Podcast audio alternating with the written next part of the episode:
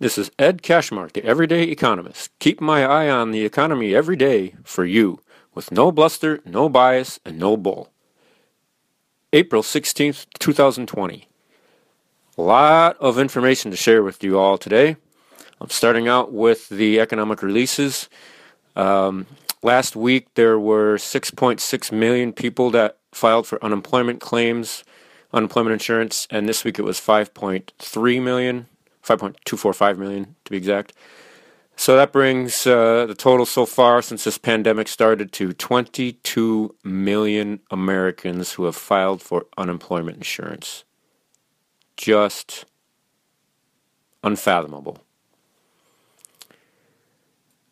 Next up is housing starts. Housing starts for March were not too bad, but there was a decline. Uh, in February, it was 1.564 million at a seasonally adjusted annualized rate, and for March, it was 1.216 million, which was not only lower than February, but also lower than the lowest uh, estimate in the consensus range. Building permits uh, also saw a decline from 1.452 million in February to 1.353 million in March, which was in line with uh, in line with the higher than the consensus range, or higher than the consensus estimate. The Philadelphia Fed Business Outlook Survey, which is a uh, basically an, out- an outlook survey for manufacturers in the Philadelphia area, fell from uh, see, in, in March it was minus 12.7, which was pretty bad. The consensus was uh, for a drop to minus 30, but the actual drop was down to minus 56.6. Atrocious. So that shows that manufacturing in the Philadelphia area has been hit very, very hard by the pandemic. The Fed's balance sheet, oops, I'm not going to go to that yet. Okay, yeah, well, that was the fourth thing. So the Fed's balance sheet is now at 6.0, 6.083 trillion, and that is up from about 4.4, 4.5 trillion before the pandemic. So it's gone up by 1.5 trillion since the pandemic started, and will keep going up, and that's going to keep happening until we uh, get out of this thing. And let me just read this quick little uh, summary of uh, the New York Fed President John Williams speaking today. Here's what he's here's here's a highlight report. The full scale of economic fallout from the COVID-19 pandemic remains unknown, but the Federal Reserve has acted decisively to support recovery. New York Fed President John Williams said on Thursday. Although stresses in financial markets will not entirely abate until the pandemic is behind us, we have seen material improvements in measures of liquidity and market functioning. The Fed has undertaken its largest ever interventions in financial markets and has acted through its array of special special facilities. Its goal is to restore access to liquidity, in particular to ensure credit is available to otherwise healthy businesses. Asked to quantify the scale of economic declines in the current quarter, Williams declined and said the Fed has acted decisively and at scale. We have done everything in our power, he said, adding that the central bank will continue to use all its tools within the law to support recovery, subject to limits imposed by the Treasury credit backstop. Economic recovery may be gradual and may be spotty, reflecting the phased lifting of social distancing and other, measure, other measures, he said. It is also unclear how people will behave as the restrictions are lifted. Some sectors, like construction, where projects were suspended, are likely to bounce back more rapidly than others. He said, The key driver to solvency issues will be how long it takes for the economy to restart and whether there is a recurrence of the virus.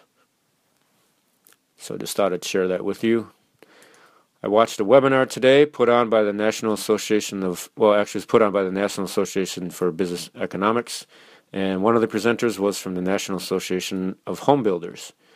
And I'm just going to go quickly through the highlights here. Again, like I said yesterday, the uh, the housing market index from the NHA, NAHB and Wells Fargo uh, plunged uh, all the way down to 30 in April. Just a m- truly massive plunge. Um, by far the lowest in, since at least 2013. That's as far back as the chart goes. Excuse me. And there is a very strong correlation between what happens with the housing market index and single family starts. So expect when the single family starts measure comes out that, uh, let's see here.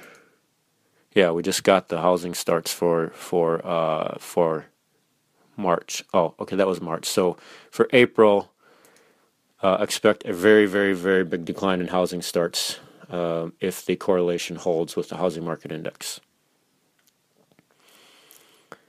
Um, I'm just going to go through another chart here that shows some uh, information as to how uh, certain aspects of the construction industry are faring through the through the coronavirus. I will just show share with you the percent who said yes to a major extent. Uh, let's see. So the, the overall question, as of this date, has the coronavirus had a noticeable adverse effect on any of the following aspects of your business? Those who said yes to a major extent uh, traffic of pros- tra- traffic of prospective buyers, 72% said yes to a major extent. Cancellations or delays of existing remodeling projects, 56%. Homeowners concerned about interacting with homeowners concerns about interacting with remodeling crews, 51%. How long it takes to obtain a plan review for a typical single-family home, 45%. Rate at which inquiries for modeling for remodeling work are coming in, 67% how long it takes the local building department to respond to requests for an app for an inspection 40% willingness of workers and subs to report to a construction site 26% supply of building projects and materials 17% ability to obtain new business loans or deal with banks on existing loans 21% so the, the two biggest ones were traffic of prospective buyers and rate at which inquiries for remodeling work are coming in. So those two uh, those two areas were the most affected.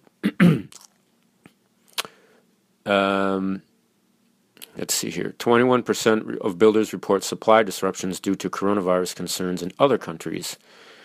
Um, 1% said yes to a major extent, and 20% said yes to a minor extent. 79% said no supply disruptions from other countries, or due to due to coronavirus concerns in other countries. Um, just wanted to share with you a couple numbers on this next slide that shows 31% of all building materials imports come from China. Wow, that is a big deal. 16% comes from Mexico and 16% comes from Canada. And uh, there's a whole bunch of other countries that I won't bother with, but 31% from China. So that suggests that uh, it's going to be a pretty big impact on the market, I think, for a while.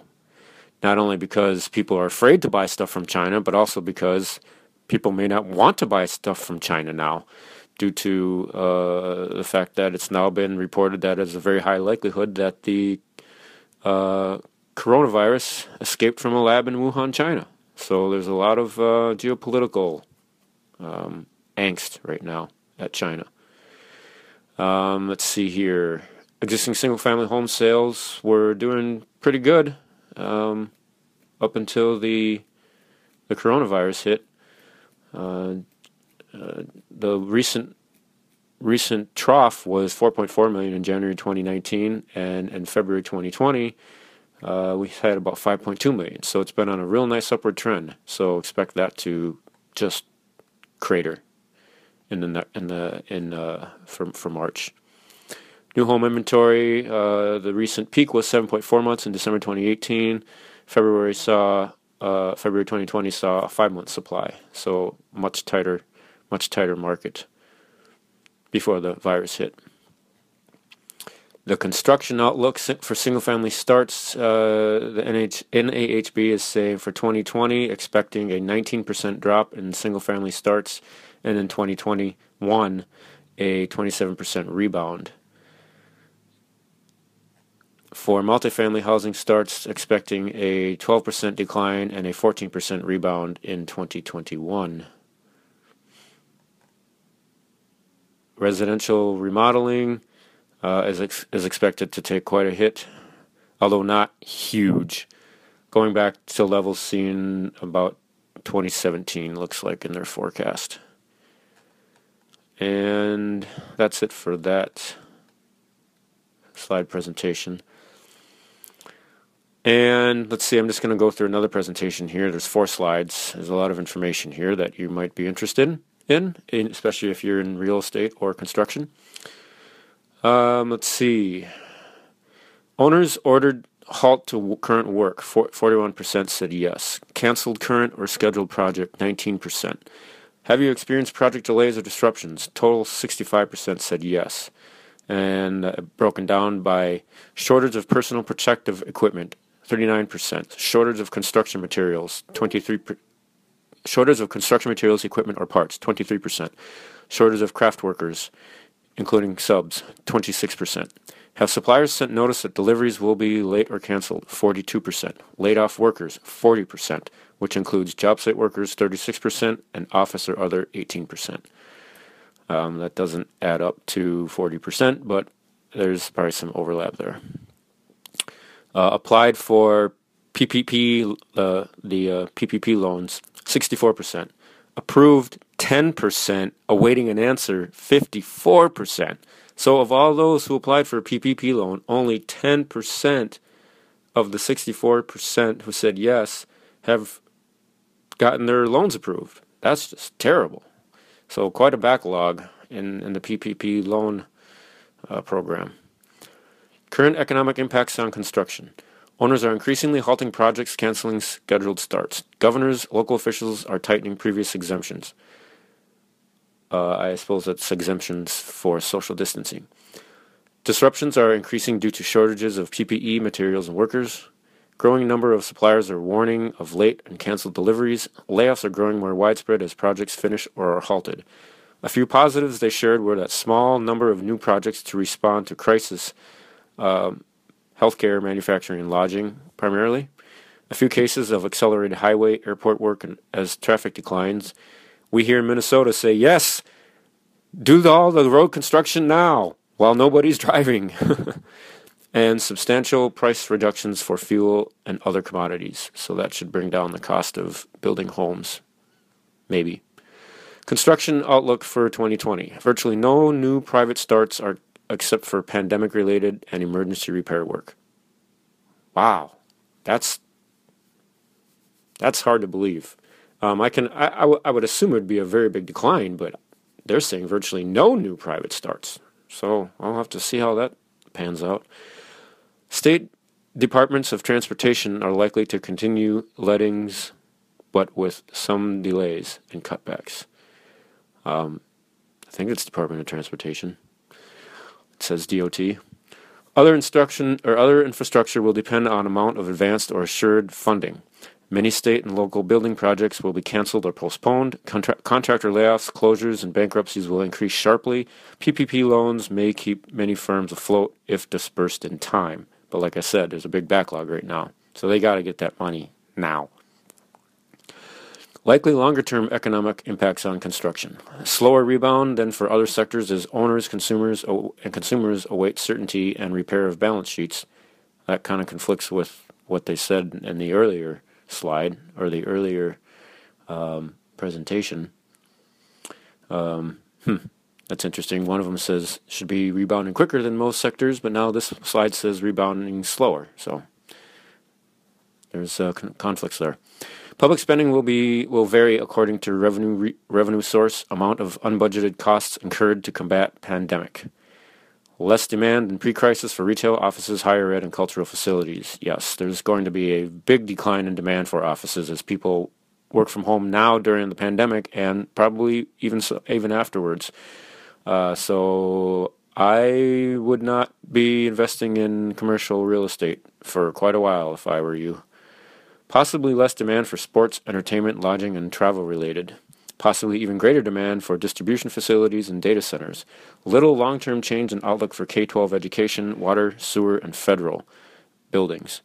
Unclear is additional infrastructure funding and healthcare construction. Yeah, they're talking about the infrastructure funding as being the next uh, uh, in the phase four of the uh, of the stimulus that'll be coming from the federal government, but that's still under debate.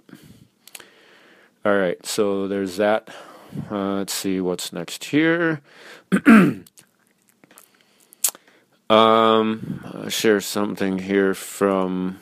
There was some information here from one of the. I'm on an email list from a finance professor who shares clippings from the Financial Times every day. Every single day, he uh, shares clippings from the Financial Times. If you want to get on his email list, um, email r r s t a i g e r at p g a i n l l c dot com. That's Roger Staiger, good friend, and tell him that Ed Kashmarek sent you. I'm sure he will be pleased. Um, I'm not going to read his whole email here, but I want I wanted to share just uh, this little section here. Factory output and retail sales underlined economic hit to U.S. And it said retail sales dropped by the most since the data began being collected in 1992, and industrial outputs showed the biggest monthly decline since the end of the Second World War in March. Ugh. Um, I mentioned that yesterday, but I didn't know it was the sec- end of the Second World War. Uh, let's see here. Uh, industrial production, a broad range, a broad gauge of output from factories, mines, and utilities fell 5.4% in March on the previous month. That's the worst since 1946. Headline retail sales in shops and restaurants fell 8.7%, erasing four years of growth, like I said yesterday. Purchases at grocery stores surged by 27% as everybody went on a massive hunt for toilet paper. but there was a 27% drop at bars and restaurants, which in many cases had to close. Sales at gas stations sank 17%. Clothing sales were cut in half, the worst of any category, and car and furniture sales each dropped by 25%. Wow. So that was just a little snippet of Roger's email. Uh, up next, oh, I just wanted to mention something from a video I watched today. A farmer was interviewed, and she said that there's a massive backlog in the supply for beef because uh, producers of beef are not taking cows because of there's such a huge decline in, well, supposedly a big decline in demand for beef. So uh, the farmers are finding that they are taking their cattle to market and there's no there's no buyers. So that tells me that I don't know. The next story might be a big, um, a big killing of uh, of herds. I don't know. We'll have to see what happens there. But that is that is just not good news. Not good news. Especially if you're an animal lover. All right. Um, what's next here? Okay, an update on the coronavirus. Uh, this is the global, the fatality rate, which is fatalities divided by current or divided by total cases so far, is 6.67%, and it just keeps going up and up and up and up and up. Um, we are getting more testing, but we're also finding more people having the virus. Um, the low, the lowest it was was about two percent way back in February, but now it's 6.67%, so it's more than tripled. The fatality growth rate, which is the day over day rate of growth of fatalities, as of April 16th, is uh, 4.97%. Um, that's down from a recent peak of about 14.4% back in, in late March. Uh, so it's so it's come down, so that's nice to see. But again, we're only halfway through the day here, so we'll see what that is at the end of the day. And the uh, the numbers for the United States are the fatality rate is 5.11%, which also continues to go up. There was a big increase from 4.03% on April 13 to 4.83% on April 14. Um, the rate of growth in fatalities for the United States um, soared from 6.9% on April 13 to 26.2% on April 14. Just massive. And then it's back down to 6.5% as of right now, which is about quarter to seven in uh, Central Standard Time on April 16th. It's at 6.5%. I'm not really going to give any forecasts here just because it's really hard to, to, to share or to show, or it's really hard to forecast what's going to happen with this virus. There are forecasts out there, I'm sure you're all aware of them. But what I wanted to mention was that for the United States, a couple days ago, oh, I'm scrolling here. A couple days ago, on April 14th, the death rate was about 2,400. And now I'm looking at it, they, they, they updated it to 6,185 people died on April 14th. That's three times more than what it said earlier. I mean, I don't know what happened, but I guess they had a slew of death reports come in. I mean, that, that's oh my gosh, that's just horrible. Six six thousand one hundred eighty-five people. As of right now, for for April fifteenth, it was two thousand six hundred eighteen people died, and I'm just going to refresh this here so I can get the most recent number. Um, today, April 16th, so far, 2,137 people have died, 606 in New York, and 362 in New Jersey. So the hell just continues in New York. Pray for New York. My goodness. One other thing I wanted to share with you was a vid- uh, I saw a video yesterday that talked to where a legislator, I'm not sure who where he was from. I think it was from Minnesota, but I'm not sure. Um, very, very disturbing what this man said. This man said two things that are very disturbing. One, he said that he received, yeah, he was from Minnesota.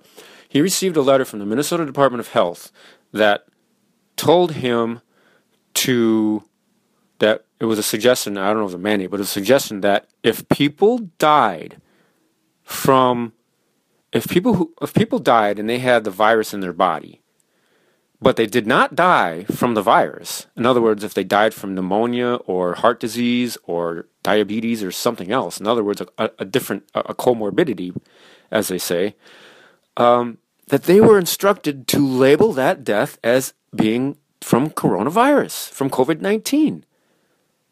What in the world is going on here? That is incredibly disturbing. That just tells you that they're trying to hype this. They're trying to hype this. And I don't know who's behind this. This was the Minnesota Department of Health instructing them to do this, but I don't know where those instructions are coming from. Are they coming from the governor or what? I don't know, but that's terrible. That is just absolutely terrible. So when we're talking about deaths from coronavirus, there could be a fairly substantial share of the deaths that they're reporting as coronavirus, coronavirus deaths that are not actually from coronavirus. Wow. That ought to anger a lot of people. And another thing he said was that there is, uh, you know, there's a gravy train going on here. Um, he said that the if somebody comes in and is on Medicare, that any hospital that treats a COVID nineteen patient with Medicare gets thirteen thousand dollars in aid. I don't know where that coming from the state, I guess. Maybe it's coming from federal, I don't know, but thirteen thousand dollars in aid for every single patient that gets COVID nineteen. Even worse, somebody who gets put on a ventilator, the hospital gets $39,000 for that. So there actually is an incentive for hospitals to label somebody uh, who's on Medicare as a COVID 19 patient. Um, I'm sure that they are, you know, if they have the virus, you know, that's a little bit different than labeling labeling labeling them as dying from coronavirus. Because if you have the virus, you have the virus. But and there's an incentive to get somebody on the ventilator too, even if they may not need it. I'm sure they're not really doing that, but you just never know what's going on in these hospitals. So I just wanted to share those two really disturbing points with you. I mean, oh. All right, now I'm going to move on to my unemployment tips. Uh, 101 ways to stay sane during unemployment. Tip number four. This is in the first commandment be thankful for everything you have. Gratitude. Tip number four be thankful for, yes, money. Some of you are doing very well, some of you are doing okay, some of you are doing poorly, and some of you are on the brink of disaster. But whatever money you have, just thank be thankful for it. Thank God, thank the universe, whoever you want to thank. Just be thankful for the money that you have. Because no matter where you look, somebody else is in a much worse shape than you. Even if you're in really bad shape, somebody else is in worse shape. So be thankful for the money that you do have. And I also wanted to share with you that I have put uh, a feedback link on my podcast page or on my on my website, uh, which is www.edkashmarek.com. That is www.edkashmarek.com. And I don't even have my website up. Let me pull up my website that I wanted to share with you also is that I also put on that podcast page a link for my Podbean site, a link for my Apple Podcast site, and a link for my Google Podcast site, and a link that, where you can share your feedback about my podcast. So just go to my, my website and just go to the podcast page for that. And you can also find the link, the uh, tab that says join my email list if you'd like to join my email list. I'm not really sending out anything right now, but in the future I, I will most likely get back to writing my reports. And so if you're on my email list, you will get those. And let's see what else have I got here. Uh, that's it. That's it for today. So I hope all of this was helpful for you. I hope uh, um, that uh, this new format is working for you. And if you like what you're hearing so far, spread the word. Please spread the word uh, to all your social media sites, all your friends, neighbors, and relatives, family, friends, neighbors, and relatives, and even your dog. Who knows? Your dog might like my podcast. um, and uh, so please do spread the word. And this is Ed Kashmarek, the Everyday Economist. Stay healthy, stay safe, and stay sane. Have a good rest of your day.